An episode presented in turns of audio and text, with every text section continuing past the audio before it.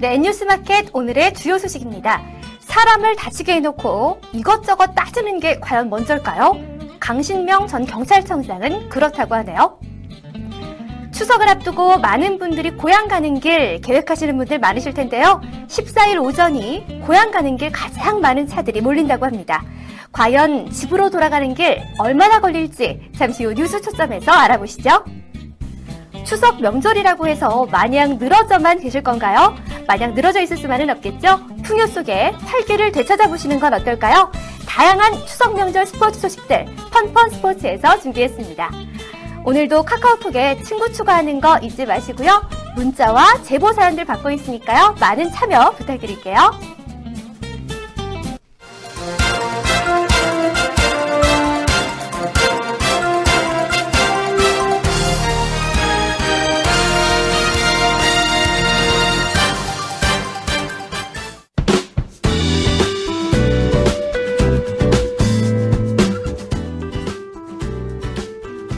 네, 제 생각엔 아마 오늘은 월요병이 없었을 것 같은데요. 추석 연휴를 앞둔 오늘같이 즐거운 날, 월요병 따위에 기운을 뺏길 순 없지요. 그래서 N뉴스 마켓에서도 여러분의 기운을 활기차게 북돋아줄 수 있도록 준비했습니다. 지금 바로 확인해 보시죠.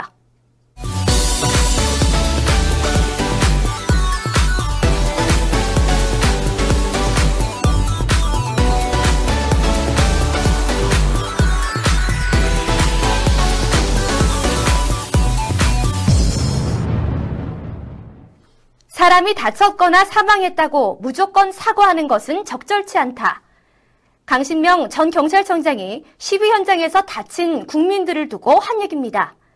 이 발언이 더 적절치 않은 것 같은데요. 보도에 백상일 기자입니다. 오늘 강신명 전 경찰청장 등이 참석한 백남기 농민 청문회가 열렸습니다.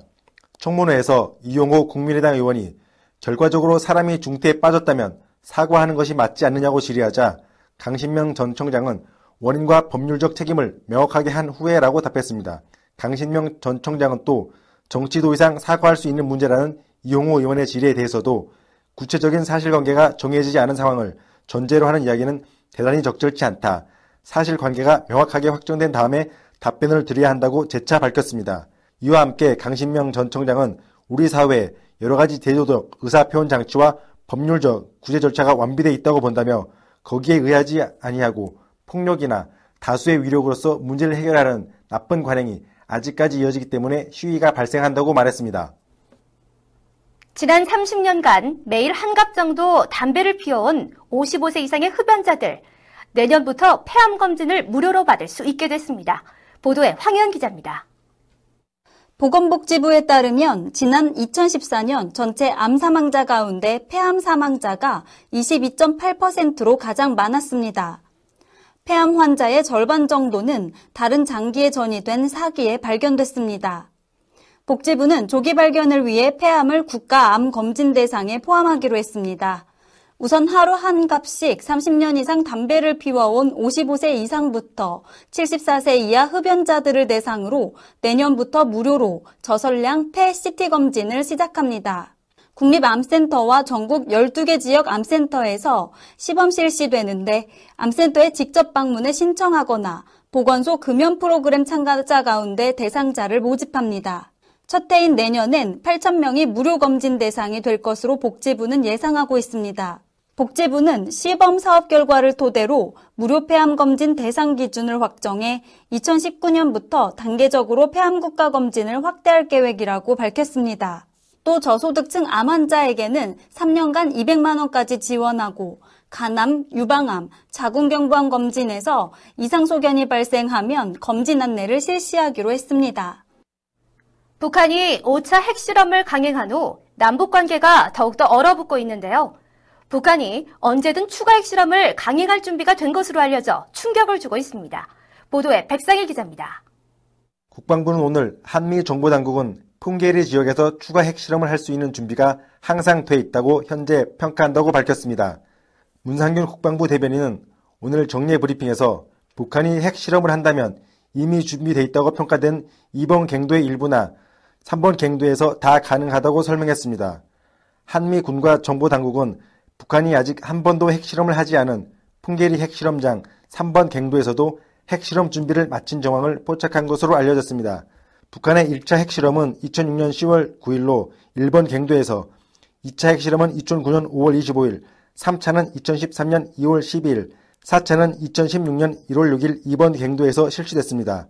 이번 5차 핵실험 장소도 4차 핵실험이 이루어졌던 곳 인근입니다. 한미는 북한의 핵무기연구소가 지난 9일 5차 핵실험 직후 발표한 성명에서 국가 핵무력의 질량적 강화 조치는 계속될 것이라고 언급한 것을 두고 연내 추가 핵실험을 예고한 것으로 해석하고 있습니다.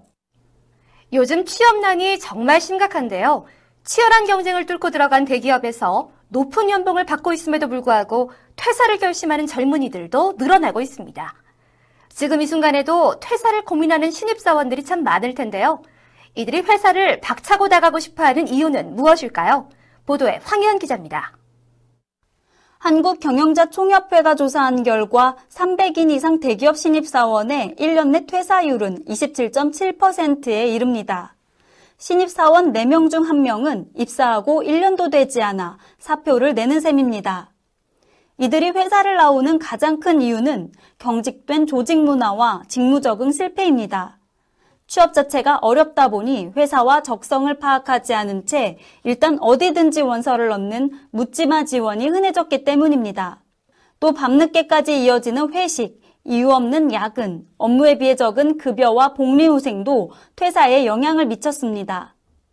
신입사원 A씨는 한 달 전 꿈에 그리던 대기업 정규직이 되었지만 연이은 야근과 쌓여가는 업무 스트레스에 공황장애까지 생겼다며 더는 노예로 살고 싶지 않아 사표를 냈다고 털어놨습니다. 하지만 현직 채용 담당자와 대기업 임원진의 이야기는 다릅니다. 삼성, 현대, LG, 네이버, SK 등 평균 경력 15년차 현직 인사 담당자들은 한 매체를 통해 요즘 젊은 것들에 대해 폭로했는데요.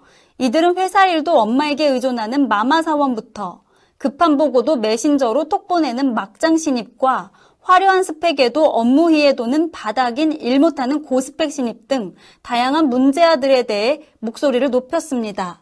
결과적으로 시대에 맞게 조직 문화도 바뀌기를 바라는 젊은이와 지켜야 하는 것은 지키길 바라는 기성세대의 간극이 이러한 사태를 만들고 있는 것으로 보입니다. 시청자를 배려하지 않는 드라마, 예상할 수 없는 드라마라는 수식어를 달고 있는 MBC 수목 드라마 W가 마지막까지 시청자들을 열광케 하고 있습니다. 과연 어떤 이유 때문일까요? 보도에 김한나 기자입니다. 시청자들이 환호하는 이유는 바로 드라마 W가 마지막 회 16화를 남겨둔 상황에서 송재정 작가가 1회부터 15화까지 전해분 대본을 공개했기 때문입니다. 송재정 작가는 드라마 시청자 게시판에 낯설고 난해하고 복잡하고 이상하고 불친절하기 짝이 없는 W의 세계에 기꺼이 두 달이라는 긴 시간을 투자해 주신 열혈 시청자 여러분들께 진심으로 깊은 감사를 드립니다. 라는 게시글을 적었습니다.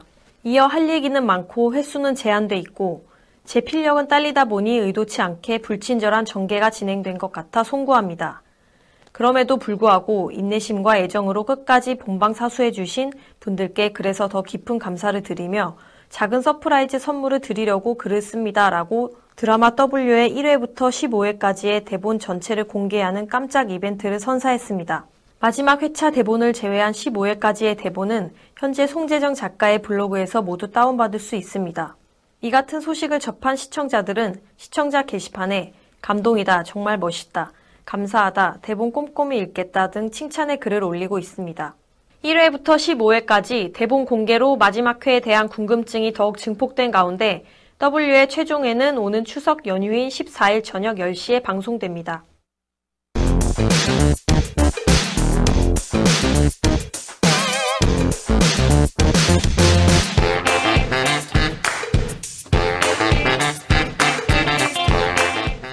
민족 대이동이 이루어지는 추석. 예전 같진 않지만 여전히 추석이면 고향을 찾는 발걸음이 늘어나는데요. 차량의 이동량이 늘면서 걱정을 해야 되는 것이 바로 또 교통난입니다. 즐거운 마음으로 길을 나섰다가 차량들 틈에 끼어서 짜증이 나기 쉬운데요. 사람들이 가장 많이 몰리는 시간대를 피한다면 이 짜증을 조금은 덜 수 있겠죠. 이번 추석에는 언제가 가장 많은 사람들의 이동이 몰리는지, 교통대책은 어떻게 마련됐는지 뉴스 초점에서 살펴보겠습니다. 백상일 기자, 이번 추석에도 고향에 내려가는 사람들 역시 많겠죠? 국토교통부에 따르면 이번 추석 기간 동안 이동할 것으로 예상되는 인원은 3,752만 명입니다. 하루 평균 625만 명이며 고속도로 교통량은 하루 평균 439만 대로 예측됐습니다. 네, 3,752만 명이라면 인구의 70%가 넘는데요. 어, 민족의 대이동이라고 해도 정말 과언이 아닐 것 같습니다. 그럼 이렇게 많은 인원들이 움직이는데 언제 가장 차량이 몰리게 될까요? 네, 고속도로 이동 기준으로 말씀드리면 추석 하루 전인 9월 13일 오전에 귀성 차량이 가장 많이 몰릴 것으로 예상됩니다. 귀경 인파는 추석 당일부터 몰릴 것으로 예상되는데요. 15일 오후에 고속도로 혼잡이 가장 심할 것으로 예상됩니다. 한국교통연구원이 설문조사한 결과에 따르면 출발일 시간대별 분포도를 보면 귀성시에는 추석 하루 전인 9월 14일 오전에 출발하겠다고 응답한 비율이 38.8%로 가장 많고 귀경시에는 추석 당일 오후에 출발하겠다는 응답이 28.5%로 가장 많았습니다. 추석 다음 날인 9월 16일 오후 출발도 20.1%로 나타나 추석 당일부터 금요일까지 귀경 교통량이 다소 집중되고 이후 분산될 것으로 보입니다. 네, 귀성길은 14일 오전이 가장 몰리고 그리고 귀경길은 15일과 16일에 몰린다라고 하셨는데 추석 기간 이동 차량들 참 많이 몰리게 되겠죠? 주요 도시 간의 소요 시간은 예상이 좀 나왔는지 궁금합니다. 고속도로의 경우 승용차를 이용할 시 주요 도시 간 평균 소요 시간은 귀성, 귀경 방향 모두 작년 추석보다 최대 10분 정도 증가할 것으로 예상되는데요. 도시볼 소요 시간은 귀성의 경우 서울에서 대전까지 4시간 35분, 서울에서 부산까지 7시간 30분, 서울에서 광주까지 7시간, 서서울에서 먹포까지 8시간 50분, 서울에서 강릉까지 4시간 20분이 소요될 것으로 예상됩니다.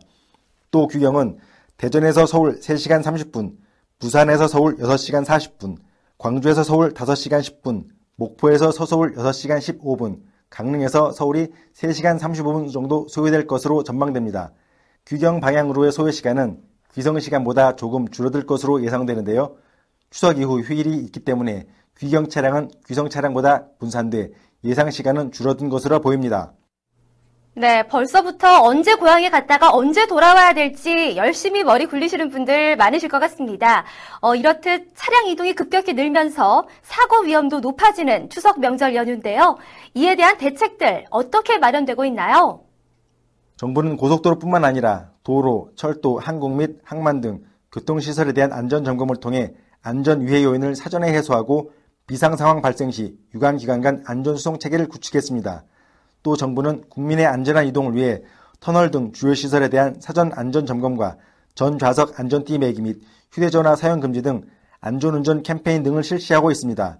이와 함께 고속도로 교통사고 시 신속한 인명구조와 사고 처리를 위해 닥터 헬기 4대 및 소방 헬기 27대, 119 구급대 306개소와 연락체계를 구축하고 군안 견인 차량 2,149대를 배치 운영합니다. 특히 한국도로공사는 감시 카메라를 탑재한 무인 비행선 4대를 운용, 버스 전용차로, 갓길차로 위반 등에 대한 계도 및 적발을 할 계획입니다. 또한 고속도로 사고 발생 시 신속 처리를 위하여 사고 취약 구간 22곳에 대해 대형 군안차를 배치할 계획이며 교통량 집중 시기에 고속도로 안전순찰팀을 기존 2개 조에서 3개 조로 추가 편성해 안전수차를 강화할 예정입니다. 네, 모두가 안전한 이동을 위해선 이렇게 교통 질서를 지키는 게 참 중요할 텐데요. 얌체 운전자들로 인해서 다수가 피해를 보는 일이 있기 때문에 이를 방지할 대책도 반드시 필요하지 않을까요? 안전한 이동을 위해 경찰은 헬기를 이용한 교통관리 강화 및 암행 순찰도 확대할 계획입니다.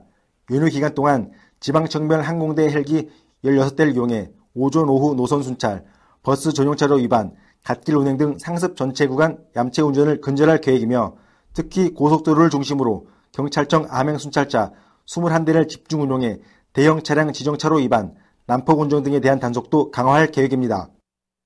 네, 또 하나 고속도로 사고에 있어서 부각되고 있는 문제로 졸음운전을 둘 수 있는데요. 교통체증이 심하면 이 졸음운전이 더 많아질 수 있어서 걱정입니다. 이에 대한 대비도 있겠죠? 네, 고속도로 졸음운전 사고 방지를 위해 도로공사 홈페이지, 페이스북 등 뉴미디어를 활용하여 졸음운전 예방 홍보를 시행하고 있습니다. 또 전국 영업소 및 휴게소에는 졸음 예방 현수막을 설치하며 고속도로 도로 전광판을 활용하여 졸음사고 예방을 집중 표출할 계획입니다. 또한 운전 중 잠시 쉬어갈 수 있는 졸음쉼터는 전년 대비 25개소가 증가한 206개소가 운영됩니다. 네, 이 졸음 쉼터도 잘 이용을 해야겠습니다. 버스 전용 차로는 이제 어느 정도 정착이 된 것 같은데요. 이번 추석 때에도 평소와 같이 운영이 되나요? 명절에는 버스 전용차로 운영 시간이 조금 변경되는데요. 연휴 전날인 9월 13일부터 9월 16일까지는 고속도로 버스 전용 차로제가 21시에서 4시간 연장된 다음날 새벽 1시까지 운영됩니다. 연장되는 기간은 13일부터 16일까지이기 때문에 17일부터는 오전 7시부터 21시까지 평소 주말과 같이 버스 전용 차로제가 실시됩니다. 네, 이렇게 많은 차량들이 이동하다 보면 돌발 상황들도 많을 텐데요. 이에 대한 대비 어떻게 하는 것이 좋을까요? 돌발 상황이 일어나는 것은 막을 수 없지만 그 이후의 대처를 어떻게 하느냐에 따라서 이동 시간의 차이가 발생할 수 있을 텐데요. 예상과 다르게 차량이 집중된다던가 사고가 발생했다던가 하는 경우에는 우회로 등을 이용하는 것이 좋습니다. 교통 상황에 변동이 생길 때 이에 대한 정보가 제공되는데요. 고속도로 및 국도 교통 정보를 제공하는 스마트폰용 무료 앱 고속도로 교통 정보, 통합 교통 정보나 국도교통부 홈페이지, 국가교통정보센터, 도로공사 로드플러스를 통해 정보를 확인할 수 있습니다. 네, 즐거운 명절 연휴를 위해서 아주 원활한 귀성길, 귀경길이 될 것 같습니다. 교통정보 잘 확인하시고요. 중간중간 휴식도 꼭 취하시기 바랍니다. 백상일 기자에게 잘 들었습니다.